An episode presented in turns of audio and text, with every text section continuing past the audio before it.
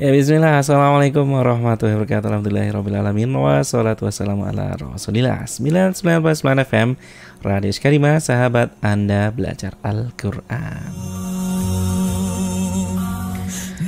Ya seorang uh, tidaklah seorang muslim laki-laki atau juga seorang muslimah perempuan ya. Atau juga mukmin laki-laki ataupun mukmin perempuan yang uh, mana bila dia terkena penyakit kecuali Allah akan menghapus kesalahannya ya. Ya dan seorang uh, tidak ada penyakit yang tidak dapat disembuhkan yang ada hanyalah kurangnya kema kemauan ya. Dan kurangnya pengetahuan ini sebuah ungkapan yang disampaikan oleh Ibnu Sina ya. Iya, salam di mana pun Anda berada, senang sekali ya Sekarang saya di kesempatan malam hari ini bisa kembali hadir di ruang dengar sahabat semua ya Pada edisi hari ini di hari Rabu ya Di tanggal 22 Zulkodah 1443 Hijriah yang mana bertepatan juga dengan tanggal 22 Juni di tahun 2022 Masehi ya. Dan tentunya di malam hari ini izinkan saya Nusyad ya untuk menemani sahabat Quran semua. Insya Allah untuk satu jam ke depan ya tentunya di program kesayangan kita yaitu program Bincang Sehat Radio Ishkarima ya. Dan mana tentunya di program ini di program Bincang Sehat ini sahabat semua bisa bergabung ya. Bisa konsultasi seputar masalah kesehatan tentunya atau juga problematika seputar kesehatan ya. Uh, mungkin yang menyangkut diri sendiri atau juga keluarga atau mungkin uh, tetangganya ya. Monggo yang punya masalah uh, seputar kesehatan bisa disampaikan di kesempatan malam hari ini. Tentunya jalurnya ya ada di 0271 698 0010 sekali lagi di 0271 698 0010 atau bisa juga di 081 dua dua sembilan delapan delapan delapan enam satu empat. Sekali di nol delapan satu dua dua sembilan delapan delapan delapan enam satu empat ya dan uh, monggo yang pengen gabung juga di Facebook atau juga di YouTube ya. Saat ini kami tengah streaming ya. Monggo bisa di searching di kolom pencarian ya untuk uh, Google uh, Google untuk YouTube atau juga di Facebooknya tinggal ketik Radio Iskarima. Nanti uh, siaran streaming kami ada di situ dan silakan monggo bergabung. Bisa uh, menyimak ya kalau via streaming itu bisa lihat uh, mukanya langsung nih yang ngomong seperti apa ya. Suaranya kok kayak gini ya.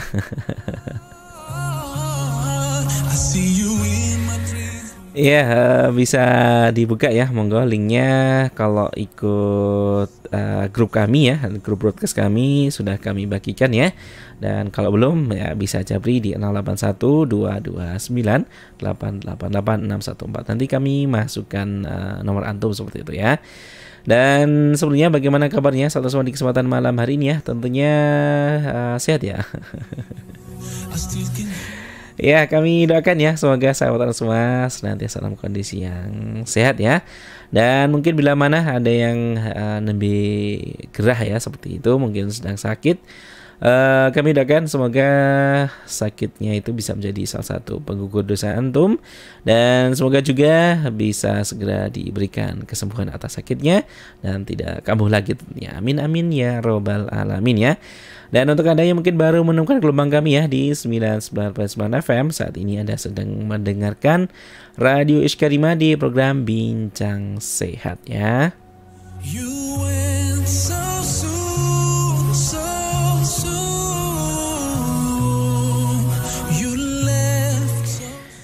Ya dan uh, di malam hari ini tentunya saya tidak akan sendiri ya telah hadir uh, narasumber kita yaitu Dr. Nur Hidat SPPD Finasim ya. Dan di kesempatan malam hari ini mungkin masih seperti sebelum-sebelumnya kita akan uh, ber, menyapa beliau ya, saling berkomunikasi nanti via Zoom saudaranya dan kita sapa dulu ya mungkin ke beliaunya ya. Uh, halo assalamualaikum Dr. Nur. Waalaikumsalam warahmatullahi wabarakatuh. Selamat malam Dr. Nur. Selamat malam ya. Sehat G? Alhamdulillah insya Allah. Alhamdulillah. Ya dokter, uh, seperti yang sudah sudah kita catkan tadi ya, sudah kita sampaikan tadi. Sebenarnya ada uh, pendengar yang request dokter, mungkin uh, bisa di minggu depan ya dokter ya untuk uh, requestnya tadi uh, seputar pembahasan ya. diabetesnya. Kita di malam hari ini masih bahas seputar cacing pita ya dokter ya, Insya Allah. Ya. karena momennya juga masih idul se apa istilahnya mau idul adha ya. Jadi momennya pas mungkin untuk pembahasan uh, seputar cacing pita ini ya. Dan sebelum kita mulai dokter mungkin uh, bagi satu semua ya sekali lagi mohon yang pengen gabung di kesempatan malam hari ini ya seputar uh, kesehatan ya yang pengen tanya-tanya seperti itu ya Bisa silakan bergabung di 02716980010 atau bisa juga di 081229888614 ya. Dan monggo yang pengen gabung juga di streaming uh, yang pengen uh, mungkin uh, berkenan ya untuk uh, lihat wajahnya ya, tidak hanya suara saja.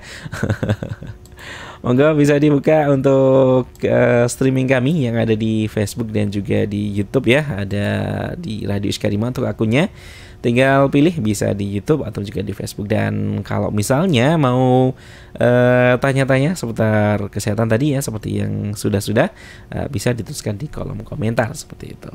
Ya dan dokter uh, monggo kami persilakan nanti sambil kita diskusi seputar materi kita di kesempatan kali ini bisa diberikan prolognya dulu tafadhol dokter. Terima kasih. Assalamualaikum warahmatullahi wabarakatuh. Waalaikumsalam warahmatullahi wabarakatuh.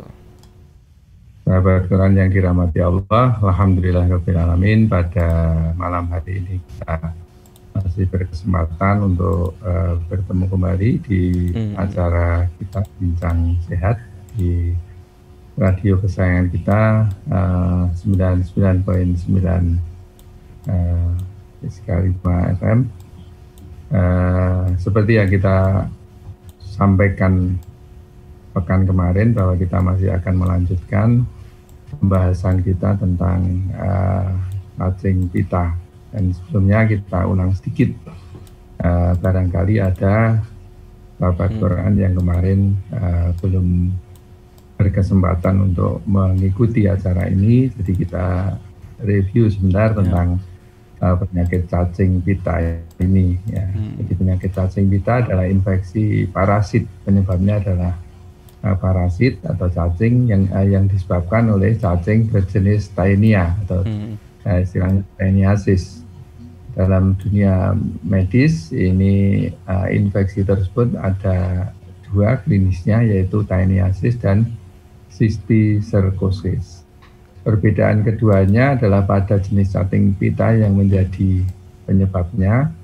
Pada Taeniasis ini penyebab utamanya adalah uh, cacing Taenia yang dewasa. Okay. Sedang di serkosis ini disebabkan oleh larvanya, larva cacing Taenia. Ya, khususnya Taenia uh, solium. Ya. Salah satu penyebab seseorang terinfeksi cacing pita adalah ketika dia mengkonsumsi uh, daging sapi atau babi hmm. atau ternak yang lain kerbau misalnya yang tidak matang dan terkontaminasi dengan hmm. cacing tersebut. Orang-orang yang biasanya tidak menyadari ada cacing eh, yang uh, ada di dalam tubuhnya. Jadi cacing ini biasanya ketika berada di dalam tubuh tidak disadari karena hmm penyakit ini jarang menimbulkan gejala. Okay. Namun jika larva cacing sampai keluar dari usus dan membentuk kista di jaringan lain atau tadi uh, ya ini menyebabkan kerusakan pada berbagai organ yang ditempati larva tadi. Okay. Di uh, penyakit uh, Taeniasis ini banyak ditemukan kemarin sudah kita sebutkan uh, di daerah-daerah di Eropa Timur, Rusia, Afrika Timur, okay. dan Amerika Latin, Latin, termasuk di uh, Asia. Di Asia sendiri penyakit ini banyak ditemukan di Korea, Tiongkok, Taiwan, Indonesia, dan Thailand. Meski terbilang ini uh, umum, tapi juga uh, penyakit yang tadi uh, kurang bergejala, tetapi bisa juga menyebabkan mati. komplikasi serius jika tidak diobati dengan cara yang tepat. Ya, pasalnya larva cacing ini mampu bertahan hidup di dalam tubuh manusia hingga 30 tahun. 30 tahun dokter, oh, Masya Allah. Ya, di, bisa bertahan lama di, di ya, jaringan tubuh seseorang. Ya. Kemudian eh, apa tanda-tanda dan gejala infeksi cacing pita ini? Ya, kebanyakan orang yang terinfeksi cacing ini tidak mengalami gejala apa pun seperti hmm. yang kita sebutkan tadi. Namun eh, orang yang terinfeksi cacing pita ini dengan ukuran yang lebih besar, ya punya kemungkinan lebih besar untuk mengalami gejala, ya, termasuk banyaknya cacing yang berkembang di situ. Ya, gejala-gejala yang bisa diidentifikasi uh, biasanya meliputi sering sakit perut, nafsu makan menurun, hmm. berat badan turun ya, uh, tanpa diketahui sebab yang lain atau yang mendasari, kemudian mengalami gangguan pencernaan, terlihat lemah, lesu, hmm. ya, tidak bersemangat seperti gejala anemia. Ya, ada juga yang uh, keluhannya itu sulit tidur bahkan mengalami insomnia. Insomnia dokter. Oh, Oke. Okay. Ya, beberapa orang yang terinfeksi cacing jenis ini juga mengalami uh, iritasi di daerah perianal atau di di dekat anus uh, seperti uh, infeksi pada cacing kremi dan uh, pada uh, infeksi cacing pada umumnya. Ya, jadi daerah sekitar anus itu mengalami iritasi perih gatal gitu. Ini, iritasi ini disebabkan oleh uh, pecahan cacing atau probiotik atau uh, telur yang dikeluarkan di dalam tinja. Biasanya orang baru sadar kalau mereka terkena penyakit cacingan ketika melihat tadi pecahan cacing atau uh, telur cacing di uh, kotoran mereka. Sementara itu larva cacing pita jenis Tenia solium, ini penyebab sistiserkosis bisa menimbulkan gejala-gejala yang cukup jelas apabila uh, telah menginfeksi organ-organ tubuh seperti uh, otot, mata, dan uh, kemarin juga pernah eh, sudah kita singgung ketika hmm. dia uh, sistiserkosis itu terjadi di otak. Dan uh, ada gejala-gejala yang muncul yaitu adanya benjolan uh, lunak di bawah kulit, ya. kemudian penglihatan buram atau kabur, pembegakan pada retina mata, sakit kepala, bisa kejang, bisa apa uh, sulit fokus dan uh, kadang-kadang ada yang memberi gejala keseimbangan tubuh yang terganggu. Ya, jadi kalau tidak ada gejala-gejala seperti ini perlu waspada, walaupun tidak bisa dibalik setiap ah. keluhan atau gejala seperti ini pasti ya, cacing. nah. Di, ada tiga uh, jenis utama parasitnya, kemarin juga kita bahas juga yaitu ada Tenia saginata, Tenia solium, dan Tenia asiatica. Ya. Kemudian uh, siklus hidup uh, ketiga, ketiga jenis cacing tersebut sangatlah mirip secara umum. Uh, penjelasan tentang siklus hidupnya kita mulai dari uh, penjelasan tentang telur cacing itu lepas ke lingkungan. Jadi cacing pita atau tenia adalah hewan parasit. Oleh karena itu hewan ini membutuhkan atau memerlukan tubuh inang agar dapat berkembang biak. Okay.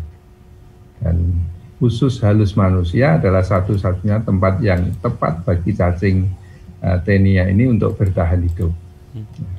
Jadi Cacing dewasa berkembang biak dengan cara bertelur dan telur yang telah matang berkembang menjadi larva. Ya, yang larva itu juga masih mengandung telur. Selanjutnya larva ini yang masih berisi telur terlepas dari tubuh cacing pita dewasa dan keluar dari anus uh, bersama feses manusia. Nah, ini siklusnya dimulai dari lepasnya telur ini.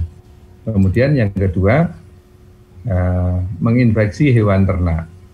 Jadi saat telur cacing pita keluar dari tubuh manusia, ada kemungkinan telur cacing ini dapat berpindah ke uh, inang lain, ke, ke induk lain, atau dia dia uh, ngikut ke orang lain atau ke maaf ke uh, binatang yaitu babi dan sapi ini adalah dua jenis hewan yang sering menjadi inang dari uh, cacing pita ini. Pita. Okay. Ya, jadi uh, sapi dan babi ini terinfeksi cacing karena makan pakan ternak yang telah terkontaminasi oleh telur cacing dari dari manusia tadi.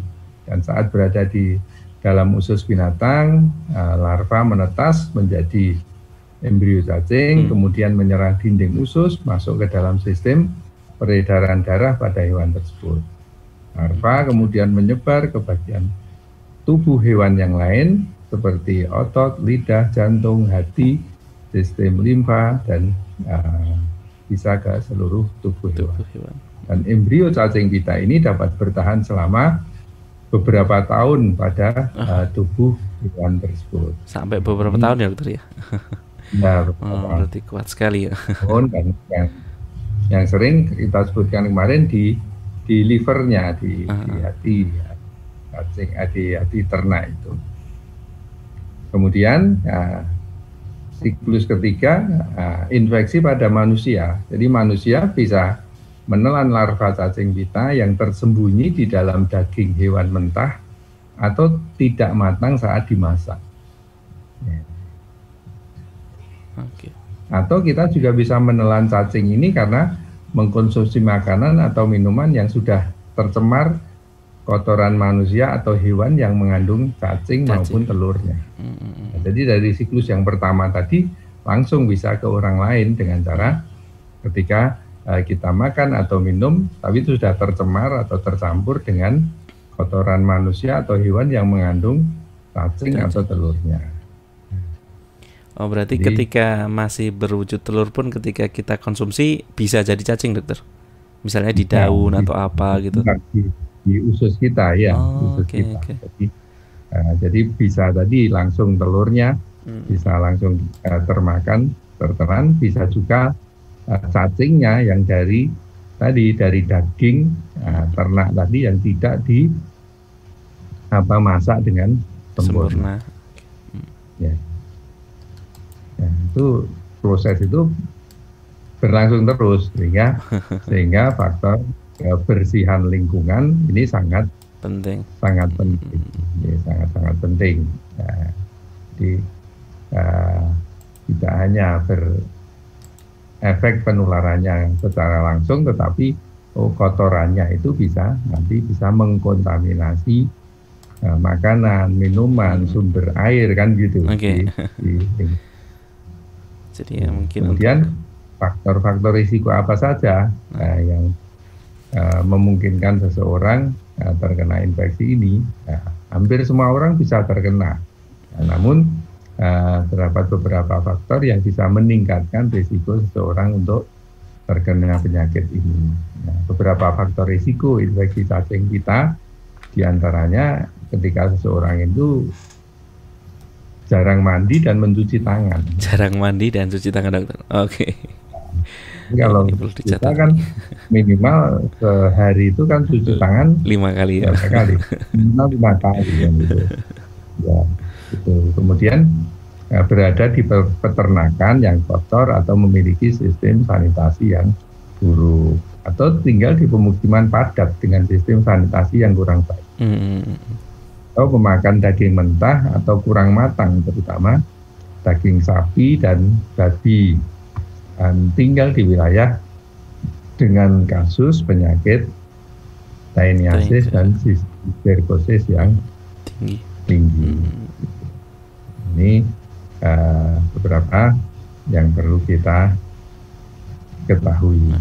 Kemudian kalau dihubungkan atau disangkutkan dengan penyakit PMK, ya, okay. dan kuku pada pada ternak yang saat ini uh, banyak uh, diberitakan nah. bahwa PMK itu penyakit uh, mulut dan kuku itu uh, itu penyakitnya pada ternak.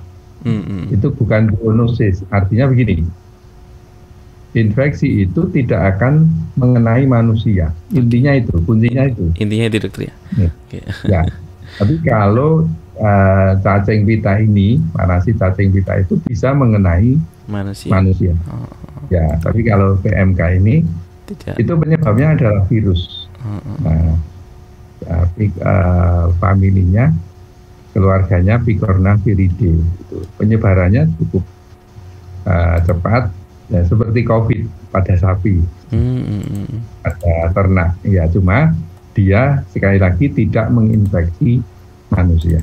Sehingga nanti jika jika ada pertanyaan apakah kita ketika mengkonsumsi uh, daging sapi atau daging kambing atau daging kerbau misalkan yang hmm. terinfeksi di PMK atau virus ini bisa bisa menularkan pada kita ya hmm. jawabannya tidak tidak ya, jawabannya tidak tetapi intinya entah itu virus nah, PMK entah itu cacing kita ketika kita melakukan pengolahan atau hmm. memasaknya dengan uh, baik dengan benar ya insya Allah uh, risiko penularan itu kecil. uh, tidak ya hanya kecil. Sehingga ketika muncul pertanyaan apakah hewan yang teridentifikasi dia apa menderita atau terkena PMK hmm. itu dagingnya boleh dikonsumsi ya jawabannya boleh sementara okay. pengolahan yang tepat uh, benar hmm. ya okay, itu saya kira hmm. uh, apa uh, sedikit review atau mengulang materi pada malam hari ini. Oke, okay, masya Allah. Ya dokter, uh, terima kasih dokter. Malah tadi dibonusi mungkin ya, yang seputar PM, PMK ya. Karena memang ketika menjadi masalah yang uh, sampai viral, sampai di mana-mana dan juga uh, sampai menutup pasar hewan yang nggak tahu untuk uh, sekarang ini sudah dibuka atau belum ya untuk pasar hewan di daerah Karang ya dokter. Kemarin sempat keluar edaran uh, untuk pasar hewan ditutup seperti itu. ya masya Allah. Ya, penularannya bisa seperti itu. Nah, Artinya uh, begini.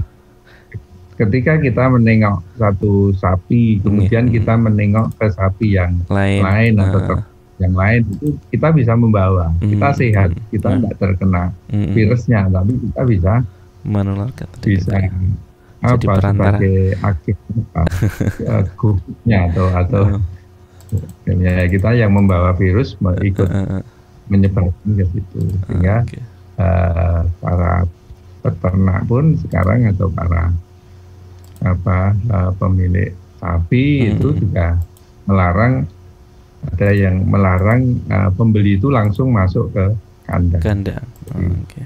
Iya sapinya yang dikeluarkan nanti di, dilihat di luar hmm, kandang biasanya seperti itu. Jadi yeah, memang untuk ikhtiar untuk me nah, mencegah penularan virus PMK, PMK tadi, masya Allah. Ya untuk kepentingan bersama ya dokter G. ya dan uh, saran tentunya uh, sekali lagi kesehatan adalah yang utama. Jadi mungkin uh, kalau misalnya uh, berat ya untuk apa namanya nyari hewan kurban yang uh, benar-benar sehat seperti itu untuk uh, sapi ya. ya mungkin bisa beralih dulu ke unta ya atau juga ke uh, kambing ya Ya, tapi tetap uh, banyak yang sehat insya Allah ya di untuk hewan kurbannya. Jadi ya tetap uh, mungkin yang sudah cepat-cepat dari kemarin ya. Monggo bisa bertanya ke ahlinya mungkin ya yang dokter hewan mana yang bagus, mana yang bukan ya bisa di googling sendiri mungkin atau cari-cari di uh, internet mungkin juga ada ya dokter ya untuk kriteria hewan yang sehat atau bebas PMK mungkin ada ya. ya uh, sekali lagi Avan uh, dokter jazakumullah tadi kita sedikit agak terlalu apa namanya Avan tadi anak agak terlalu menyimpang tadi seputar PMK agak jauh dikit Insya Allah. Uh, ya dokter nanti kita break sejenak mungkin.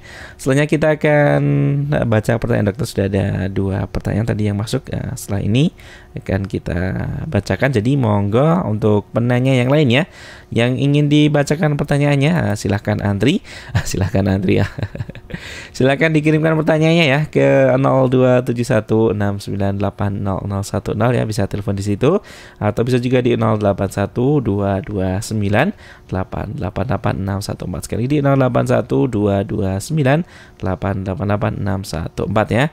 Dan nah, monggo bisa juga bergabung di uh, streaming kami yang ada di Facebook atau juga di YouTube ya. Monggo bisa dituliskan di kolom komentar ya atau mungkin juga kalau mau subscribe juga dipersilahkan untuk YouTube-nya ya.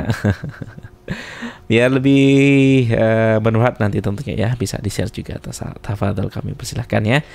Dan sahabat kita break sejenak terlebih dahulu ya Jangan ke mana-mana Tetap tetap bersama kami di 99.9 FM Radio Iskarimah Sahabat Anda Belajar Al-Quran Ya, sekarang kembali lagi di program Bincang Saya di kesempatan malam hari ini masih bersama dengan saya Nur Said dan juga narasumber kita yaitu Dr. Nur Hidayat SPPD Finasi.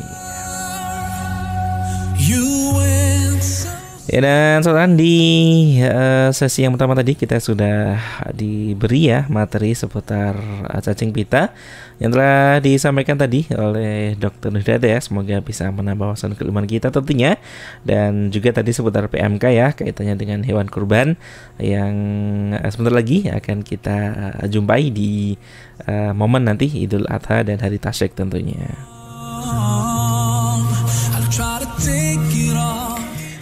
Ya dan di sesi yang kedua ini kita akan uh, membacakan pertanyaan ya yang sudah sahabat Quran kirimkan tentunya ya. Dan sekali lagi monggo yang masih ingin bertanya masih kami buka tentunya uh, kesempatan. Silakan bisa telepon di 0271 698 0010 atau bisa juga di 081 229 888 614 ya. Dan uh, monggo yang berkenan juga bisa bergabung di Facebook atau juga di YouTube ya via streaming kami. Saya streaming ya yang ada di akunnya di Radio Iskarima bisa dibuka untuk YouTube atau juga di Facebooknya Tafadhol ya. Yang bisa yang mana?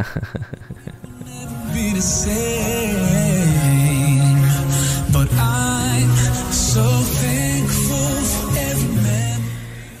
Ya dan kita mungkin uh, sebelum yang kita sapa beliau terlebih dahulu ya karena tadi sempat terputus ya. Uh, halo, assalamualaikum Dokter Nur, uh, sudahkah tersambung kembali? Waalaikumsalam warahmatullahi wabarakatuh. Ya masya Allah. Iya dokter, uh, Van, uh, kita mungkin langsung ke pertanyaan gak apa-apa ya dokter ya? Ya, Ya, yang uh, pertama tadi ada dari Mbak Fitra di uh, Sukarjo, dokter. Uh, ini sedikit keluar tema, dokter. Assalamualaikum, dokter. Waalaikumsalam uh, Apakah penyakit hemoroid bisa jadi penyakit genetik yang diturunkan? Pengalaman di keluarga besar saya dari nenek ke bawah hingga saya mengalami bahkan sejak kecil ketika kelelahan sangat mudah terjadi pendarahan ketika BAB. Alhamdulillah eh, sebagian saudara saya sembuh selepas operasi. Buah atau serat yang paling baik? Nah, ini pertanyaan kedua dokter, buah atau serat yang paling baik buat terapi hemoroid apa apa ada ya dok ya? Jazakumullah khairan wa yakum. Ya, uh, terima kasih atas uh, pertanyaannya. Jadi uh, kaitannya dengan hemoroid mm-hmm. yang titik tekannya tadi apakah ini suatu uh, penyakit mm-hmm. yang bersifat uh, genetik dan diturunkan mm-hmm. jadi uh, dulu kita pernah membahas tentang penyakit genetik atau mm-hmm. penyakit yang diturunkan uh, dengan uh, guyonannya seperti ini jadi mm-hmm. ketika penyakit itu diturunkan maka berapa banyak penyakit yang dipunyai oleh Nabi Adam itu sehingga diturunkan ke anak cucunya sampai sekarang kan gitu. Jadi begini, uh, uh, mohon maaf ini sekitar aneh ya. Uh, jadi penyakit itu uh, secara teori tidak ada yang benar-benar oh diturunkan ini karena karena uh, keturunan ya walaupun secara secara genetik bisa di bisa dipelajari kecenderungan oh kecenderungan hmm. pada gen ini kan gitu kecenderungan hmm. pada gen ini nah, kaitannya dengan tadi hemoroid atau ambeien kemudian diabetes maka uh, kita menyebutnya itu sebagai faktor risiko faktor risiko oke okay.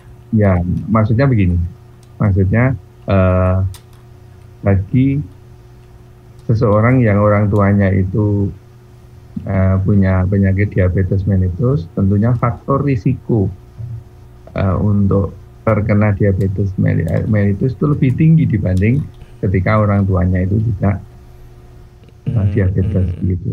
Sama ketika um, apa orang tuanya atau di keluarganya itu ada yang uh, hemoroid maka uh, faktor risikonya lebih tinggi. Nah, hmm. ini uh, berhubungan uh, kalau uh, istilah kita dulu kita menyebutkan berhubungan dengan suku cadangnya. Nah, mm, suku cadang. Ya, okay. suku, iya suku hmm. cadangnya. Oh ini ini memang memang kan mesti mirip kan gitu sehingga uh, artinya kualitas pembuluh darahnya hmm. gitu Nah, itu kan uh, mirip antara orang anak dengan orang tuanya. Jadi hmm. faktor risiko untuk terjadi hemoroid lebih tinggi, lebih besar, lebih hmm. tinggi. Tapi sebenarnya hemoroid itu bukan bukan penyakit keturunan. Hmm. Intinya seperti itu.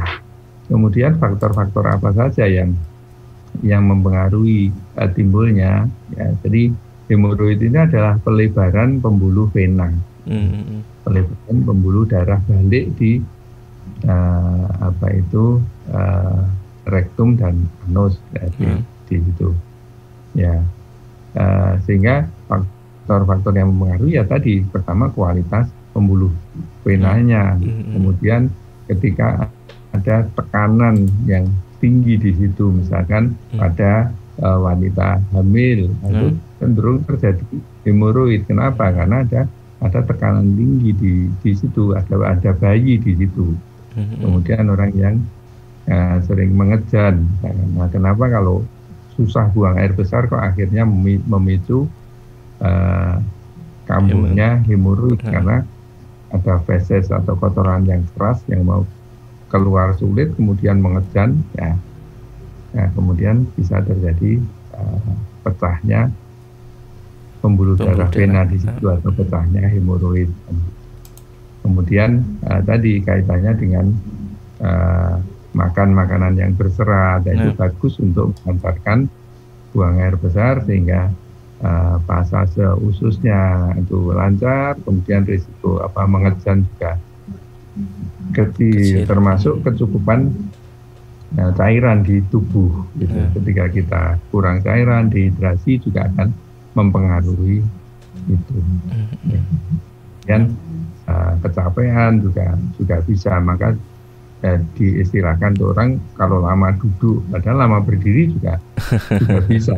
Nah, iya, uh, ya tidak hanya lama duduk, hanya lama berdiri kemudian tadi melakukan pekerjaan-pekerjaan yang uh, menyebabkan tekanan apa dinding uh, tekanan di perut itu hmm. tinggi sehingga hmm. memicu terjadinya uh, hemoroid. Gitu.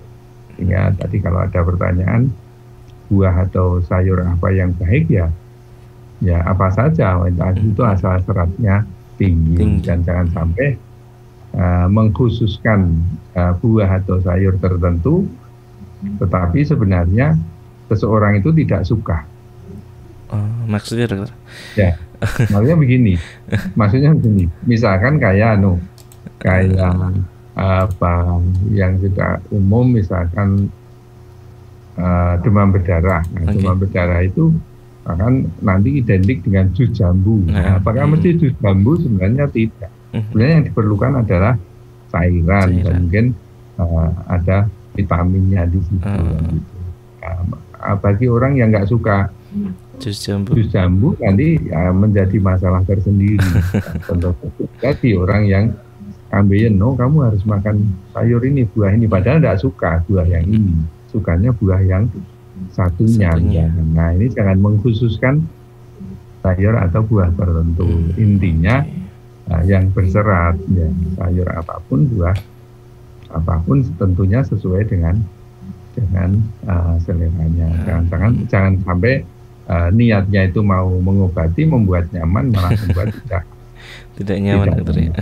ya intinya intinya itu. Oke okay, masya allah ya uh, ya terima kasih dokter uh, mungkin itu tadi jawabannya ya untuk mbak Fitra ya yang ada di Sukoharjo ya. Semoga uh, bisa sembuh dari penyakitnya dan juga uh, mungkin kalau mau konsultasi nanti bisa chat lagi ya. kami berikan termasuk olahraga ya olahraga itu bagus melancarkan nah, api, api.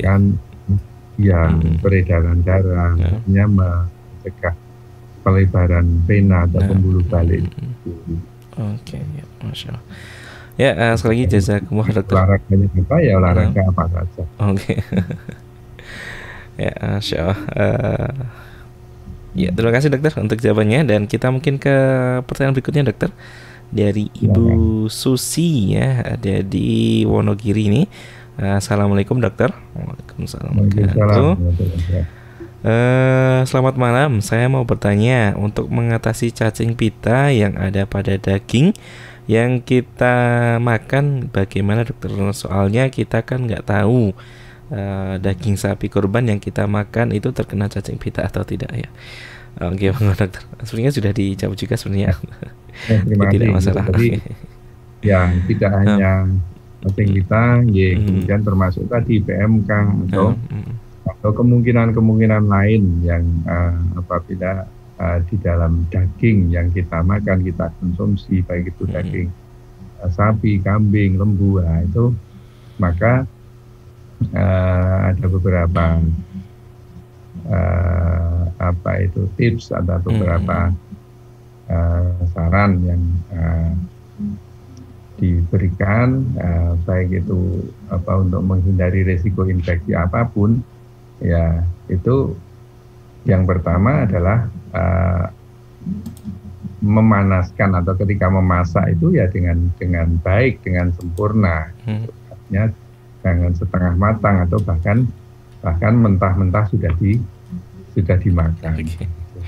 ya, jadi uh, berilah waktu yang cukup untuk me, uh, memanaskan apa itu uh, daging itu dan uh, tentunya ini yang yang yang sering kali uh, bisa menyebabkan apa istilahnya kecolongan itu. Hmm. Masaknya iya, masaknya sampai matang. Hmm.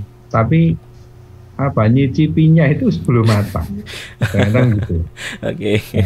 Nah, yang yang no. apa uh, kadang kurang diperhatikan. Oh, uh, sebelum matang sudah di dicicipi dulu. dulu. Nah, ini kan atau atau misalkan nyate itu sudah sudah kemecer dulu padahal belum. Belum ada matang total yang belum, belum matang.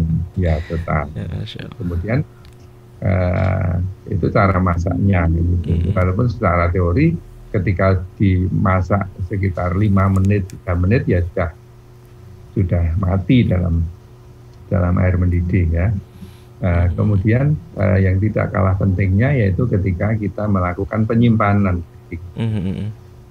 jadi uh, apa itu dipastikan bahwa penyimpanannya juga benar. Misalkan hmm. oh kita simpan di uh, kulkas atau hmm. di, di freezer itu juga juga kita pastikan sebelum disimpan ya uh, memang itu bersih kan gitu. Hmm.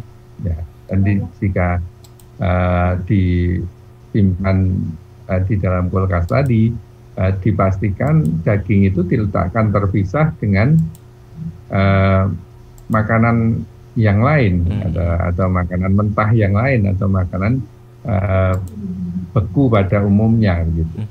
Nah, di, jadi memang, memang apa harus di, dipisah dipisah itu bukan dalam artian tempatnya atau artinya di diplastiki hmm. atau di, diberi uh, sekat kan. Kemudian uh, secara umum ya, tadi kita juga harus apa itu menjaga kebersihan diri kita dengan tadi mencuci tangan, hmm. kemudian membuka uh, tempat-tempat asa, tempat-tempat uh, makan kita. Gitu. Hmm.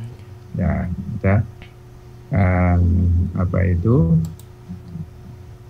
yang menganalisis sampai sampai di sini mengapa misalkan misalkan oh kita apa makan di warung misalkan pinggir jalan hmm. itu uh, kebersihannya kurang kurang bagus hmm. padahal dimasaknya juga baik oke okay, ya ini kadang-kadang uh, permasalahannya di uh, timbul ketika mencuci piringnya, mencuci uh. apa itu ya, air tempat juga. tempat makannya karena mungkin airnya terbatas. Terbatas. Gitu. Nah, ini ini yang yang perlu menjadi uh, perhatian. Allah. Apalagi kalau di uh, lingkungan apa itu yang padat, misalkan hmm. di uh, pesantren dan sebagainya, hmm. ini juga harus di, diperhatikan hmm. betul ya apa kebersihan dari uh, lingkungan dan uh, tempat atau alat-alat untuk uh, makan maupun masaknya. Hmm. Gitu. Ya dokter, uh, mungkin sedikit uh, lanjut lagi dokter. Kalau misalnya uh, menurut medis dokter, kalau daging stick yang setengah matang itu sebenarnya berarti kurang bagus dokter ya untuk kesehatan. Ya asalkan dagingnya sehat ya enggak apa-apa. Oh, okay. Tapi kalau iya, tapi kalau dagingnya tidak sehat, tidak sehat ya itu juga hmm. berisiko. Nah, okay. nah, ya. walaupun kalau nanti kita berhitung tentang tentang uh, resiko terkenanya penyakit apa pun yang masuk ke tubuh kita misalkan toh ternyata ya ternyata itu ada bakteri atau ada ada virus tubuh kita juga punya antibodi mulai dari iya mulai dari mulut itu ada saliva mulai dari asam lambung dia juga akan akan apa itu uh, apa uh, membunuh itu kemudian di hmm istilahnya di epitel usus, di dinding usus dan hmm. sebagainya. Ya. Dan mekanisme mekanisme alami sendiri juga juga memungkinkan untuk memproteksi itu. Misalkan begini hmm. daging, nah. itu ketika dia sudah hewan itu sudah mati, hmm. Dengan adanya proses kematian itu ya, dari rigor mortis namanya. Sehingga daging itu keasamannya akan turun, jadi pH-nya menjadi sekitar 5 sampai 6 gitu. Ya. Nah, dengan turunnya pH itu juga uh, juga menyebabkan adanya bakteri, kuman itu otomatis juga dia akan akan ikut mati. Gitu. Tapi tidak tidak menjamin artinya uh, pada proses itu dia mesti mesti mati. Maka tadi uh, uh, bisa dikatakan bahwa kalau kita tinjau uh, secara mendetail memang memang menarik itu. Dan nanti kalau pertanyaannya kalau setengah mateng itu ya ya mestinya risikonya masih setengah lagi. Infeksinya ya. Ya, no. ya, masya Allah. Uh, terima kasih dokter jawabannya. Kita mungkin ke pertanyaan berikutnya. Uh, oh ya sebelumnya tadi jazakumullah ya untuk Ibu Susi yang ada di Wonogiri sudah uh, menyempatkan untuk pertanyaan di kesempatan malam hari ini ya. Dan kita ke penanya berikutnya dokter ada Ibu Eni ini mungkin ya Ibu Eni uh, Ibu Eni Syafitri maksud kami. Assalamualaikum Waalaikumsalam warahmatullahi wabarakatuh. Selamat malam dokter. Saya dikasih obat cacing albendazole untuk anak saya usia 20 bulan dari posyandu.